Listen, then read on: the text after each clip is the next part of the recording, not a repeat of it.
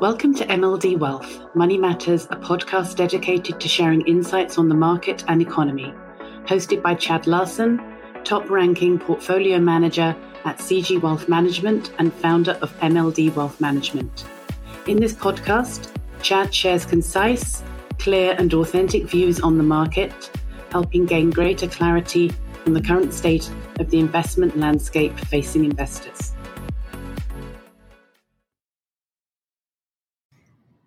Hi, guys. It's Chad Larson with MLD Wealth. Uh, this is Money Matters for November 2023. Um, lots to go through. I'm going to jump around. I got charts in my hands, ideas in my mind, um, pain in my heart, and aspirations on my shoulders. Um, couple kind of things to start to. Uh, I read an interesting quote. It's from The Psychology of Money by Morgan Housel. Um, your success as an investor will be determined by how you respond to punctuated moments of terror, not the years spent on cruise control. We're entering this weird period where after, you know, a dismal 2022, I, I reflect on my comments from January at the start of this year, whereby we thought we would have a very choppy market going in the front half of 2023, um, followed by into the end of this year, basically the time I'm sitting here speaking to you today, that we would start see the market start to discount the eventual recovery we see in 2024. And what we meant by that, and what we continue to mean by that, is eventually the markets would become uh, more robust as they started to move towards easing. We were, I even called that we could potentially even have a rate cut by now. Uh, the Fed just announced a couple hours ago they're holding flat. Um, and that generally bodes well for equity markets. Um, but speaking back to the things between the known unknown and the unknown knowns, um, we have to kind of unpack a few things of where we see the world. And I did set the tone a little bit negative uh, a couple of weeks ago um, with respect to kind of a market update, given things that were going on geopolitically over in the Middle East. Um, but at the end of the day, you know, as we continue to hold elevated weights of cash, um, but back off of a you know a soft 2022, this market has been defined as again, as I've spoken to, as a very narrow market where you know seven stocks, the Magnificent Seven, as they're called now, you know, make up 30% of the S&P 500 and they started reporting this week. Uh, Microsoft did incredibly well. Uh, Google softened, lowered expectations. Tesla fell by 20%. Um, but you, you, so we're starting to see some shakiness even at the top. Um, you know, these are these Apple, Microsoft, Google, Amazon, Nvidia, Facebook, and Tesla. Um, you know, they've driven the whole market. You know, the S&P 493, it's down. Um, but it's cheap um, making valuations starting to look attractive. But again, not being able to fight the Fed, um, we are still continuing to look for the Fed to be um, accommodating. Um, and yet, I don't see Jerome Powell taking the um, his foot off. He's taking his foot off the gas, so to speak, on hikes. But I don't think he's about to do a U turn on policy. Now, if you remember, this is the same gentleman that got up and said inflation was transitory, and you know an army and slew of memes were created that will echo in the halls of Wall Street chat rooms for for all of eternity. Uh, I don't think he wants to do this uh, wrong the other way. So I think we're in the lower for a longer camp. Uh, and what does that mean? Now, the US economy has remained incredibly resilient. Um, and history, as it's been said, may not repeat, but it often rhymes, making it worthwhile, if imperfect, guide for understanding the economic cycle and its impact on risk assets. And the historical playbook has strongly implied for much of 2023 that the US recession is just likely around the corner. Um, the Fed has tightened monetary policy significantly over the last 18 months. The yield curve is deeply inverted, and leading indicators continue to flash warnings. Historically, this has been a toxic combination. But so far, in the face of historic precedents and ominous signals, the U.S. economy remains strong. I've got a chart here in front of me, and people say, "Why? You know, why? Why is it so strong?" If I could find it now, that would be super helpful. But the amount of stimulus that poured into the market um, comparatively to other developed countries. And this is kind of where I set the table of where some of our concerns are, but potentially where some of our opportunities. When we look um, at the federal cli- federal climate spending and front loading of capex, remember GDP is made up of government spending as well. Um, between 2022 to through to 2027 we have $80 billion of stimulus being poured into the US market. That's the Infrastructure Investments and Jobs Act, that's CHIPS and the Science Act, and that's the Inflation Reduction Act. That amount of spending has kept the US economy booming. Um, labor market remains incredibly uh, resilient and you typically don't see so the US is like largely avoiding this recession. The problem is, is that other central banks are following the monetary policy of of the U.S., but haven't created the amount of stimulus. Um, the, the, U.S. consumer or any consumer drives the economy, um, and albeit we've seen the fastest, steepest hike to interest rates, U.S. consumers are less sensitive to interest rate hikes. Uh, looking at a chart below me, um, it's around 15% of people in the U.S. Uh, are on loans with floating rate mortgages. Comparatively, that is the smallest amount of any other developed country. The U.S consumer is not feeling what we're feeling here in Canada. Um, so housing prices uh, prices increased from pre-COVID levels. The U.S. had a housing boom, and no one's feeling it on the uh, affordability index, uh, so to speak. Um, that can, is not sustainable here up in Canada, uh, and that is going to cause some of the concerns and call out those known unknowns. Um, so labor market remaining resilient we talked about the fiscal support of the U.S. economy with all the stimulus. Um, now, if and when, and I always said the, the, the cause for pivot will be when the Fed becomes accommodating, um, and that becomes very bullish for for equities. It's just not there yet. So the good, the bad, the ugly, um, kind of stripping things apart. The average stock is not expensive uh, when you look at the top median trailing uh, price to earnings ratio of the market. Um, take that away, from the Magnificent Seven, markets are a little bit cheaper. Um, but remember, you know, those stocks went on up on average 90% this year. No one owned 40% of their accounts in these. Well, not, no, I didn't. Um, but remember, these are also stocks that were down by over 50% last year. You know, down 50, up 90. That's just a wild ride. Um, talking about kind of global trends of where we see things kind of in a, in a place is, you know, back to kind of what those historical precedences around the consumer. Um, so yes, the consumers in the U.S. is exhibiting tremendous resilience. Corporate bankruptcies remain low. Um, the fiscal policy of aiding GDP. Um, this historic economic playbook for recession may not ultimately be denied, but it certainly has been delayed. Uh, but unfortunately, the surprising U.S. economic strength is a problem for the rest of the world. Global central banks have been mirroring Fed policy, yet the, their countries like ours are generally far more rate sensitive than the US, whether it's China, Europe, or Canada. Economic weakness is being pronounced at a Fed that's committed to staying tighter for longer, and it's a potential recipe for an even stronger US dollar. The last thing a weakening global economy needs, as far as equities are concerned, um, so we believe stock markets are grinding their way through a longer term trading range and at the very least will likely continue to adjust to higher rates at current levels, you know, we're still recommending waiting for better opportunities to emerge. Not saying we're letting grass grow under our feet. We've deployed significant capital uh, over the last month, even into select uh, opportunities uh, that have presented themselves with, I think, once in cycle like return profiles.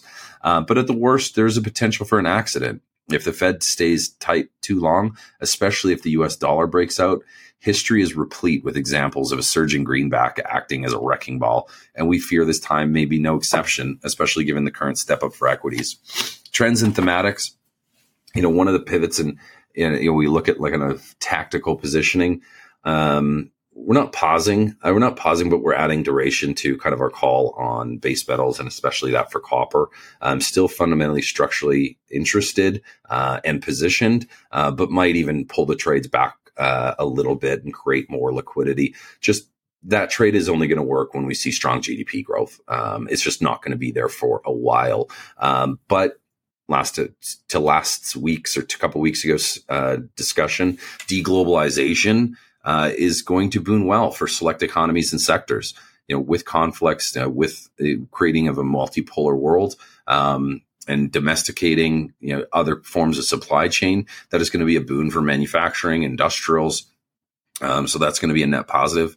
Uh, robotics and AI continue to obviously they've driven the market incredibly forward, but the advancements, efficiencies, and productivity uh, is going to continue to shape uh, and drive earnings growth for a number of sectors. It's not just weird companies that we don't know what they do. It's going to be the integration of processes, time flow management, inventory management um, that will create more efficiencies. The U.S. economy, the U.S. labor has more revenue per uh, producing labor than anywhere in the world, and that is only going to be augmented uh, by the introduction of AI and robotics. We saw the industrial revolution and how what that did to create uh, productivity um, and wealth uh, and in quality of life. That is going to happen, uh, continue to happen. Uh, sustainability is going to continue to be thematically important. I don't think so much by um, forced policy, but but just by people trying to to do better and be better and be more educated. Um, and then a big subsector is health and wellness. We have the largest portion of the economy being the baby boomers, holding the largest share of the wealth. Um, everyone wants to live forever, um, and the amount of capital uh, investment opportunities that's going to be in around health and wellness uh, is going to uh, continue to to to be dominant. So it's kind of one of the things you know that I wanted to get through. I think a lot of this that's been going on and on and on has been about you know sticking true, don't miss the good days, all of these superfluous kind of feel good moments. But I'm, I'm well aware. I've been doing this 20 years. Um, you know, the investor fatigue is real. Um, you know the the shiny uh, lure of you know getting a GIC or a money market rate versus uh, versus that of taking it uh, market risk. But I have to feel, and I don't know, I'm not a baseball player, but I did. Uh, uh just uh, I was just down in Houston last week and ended up watching some baseball with an Astros fan. So I'll give you a baseball uh, analogy. In all in all of this, guys, and I said this last talk. Um, the economic cycle of news and it's at its worst uh, is about the inflection point where things get better. So I don't know if it's the top of the seventh or the bottom of the seventh and where that seventh inning stretch lies. Um, but the worst of this is is far from over. Uh, well positioned. We have great amount of liquidity. Um, we are following a seasonal pattern. Um, I'm expecting, you know, some some stronger markets into the end of the year. Um, I've never seen in my life uh, uh, cheaper small cap growth uh, opportunities. Um, here's a great one: one year off the low. Um, is the uh, small caps uh, being up is the worst we've seen in a hundred years. Uh, recessionary fears have weighed heavily, and rising interest rates are more impactful because there's generally more leverage on the balance sheets. There's a lot of coiled springs and rocket ships. Doesn't mean while these things are on the tarmac, a lot of them are not going to blow up. Um, there will be. There is always this hangover effect. In fact, that's some of the parts of the market that bother me the most because when things turn and everything starts working, you still have a bunch of broken toys that just never got enough capital or attention, you know, in the back of Santa's bag, and and there will be some kind of like dead bodies in the back of this. Um, so, kind of on a go forward basis, I'm I'm kind of opening and open up the line is you know our objective is is to position client capital um, prudently, um, pragmatically, and uh, effectively to construct portfolios that give the highest probability of achieving uh, the stated goals over a market cycle. It's a mouthful, um, but you know, given the results of last year where capital preservation was paramount, uh, this year stripping back those magnificent seven, this is just the this is the sandbox that we're in right now. Um, I had a, just had a call with a great client he's a call it a specialist more than a generalist and likes to get in the weeds with me and talk specifics on individual stocks and balance sheets and you know what the management's doing et cetera et cetera. And it's wonderful. Um, and i try to always pull the conversation up to the top. But the point of it is we can sit there and talk the, the fundamentals of a company's balance sheet and ability and prowess of their management or their new product line or the well that they're drilling or the mine that they're bringing on production. Take all of that away and, and just go into a vacuum for a second and meditate. And there's no sound, there's no light. You're in a dark room. And you say, we've got a decoupling of globalization. We've got a multipolar world setting up. We've got geopolitical unrest. We've got wars uh, on multiple continents right now. Uh, we've got the fastest spiking interest rates and an economy, you know, ram roaring towards a uh, recession. That's the environment that the companies that we invest in have to operate in. The net reality of it is a turbulent skies. Um, some, you know, some companies have punched above the clouds, but it's a tough environment. Um, we've been through this. We will go through more, but the reality is, is you know, sticking to your process, um, having great philosophy and, and sticking, investing in quality people because, you know, ending it back to the psychology of money by Morgan Housel. It's a great book. Um, any of you want to call me and ask me a question on it, may you get a book out of the deal. But um, the most important part of every plan is planning on your plan not going to plan. Um, and there's rarely more or less economic under- uncertainty. So we're doing our best to analyze, to take in all the variables, but ultimately, um, the business cycle uh, will will chew through it, and uh, and we'll get to the other side. I hope you all have a wonderful month. Uh, as always, uh, appreciate you all as as clients. Um, we care deeply and we work tirelessly um, to identifying opportunities and to mitigate risks. If there's anything, any questions, comments you'd like to uh, drill down into, feel free to give myself or any member of the team a call. And I look forward to talking to you all uh, next month. Have a great day. The comments expressed in this podcast are the results of work done by MLD Wealth Management. They may differ from the opinion of Canaccord Genuity Corp and should not be considered as representative of Canaccord Genuity Corp beliefs, opinions, or recommendations. All views expressed in this podcast are provided for informational purposes only and do not constitute an offer or solicitation to buy or sell any securities. The statements expressed herein are not intended to provide tax, legal, or financial advice and under no circumstances should be construed as solicitation to act as a securities broker or dealer in any jurisdiction. All views are intended for general circulation only and do not have any regard to the specific investment objectives, financial situation, or general needs of any particular person, organization, or institution. Please do not hesitate to contact us should you want to know more about the information contained in this video or have any related questions. Canaccord Genuity Wealth Management in Canada is a division of Canaccord Genuity Corp, member Canadian Investor Protection Fund, and the Investment Industry Regulatory Organization of Canada.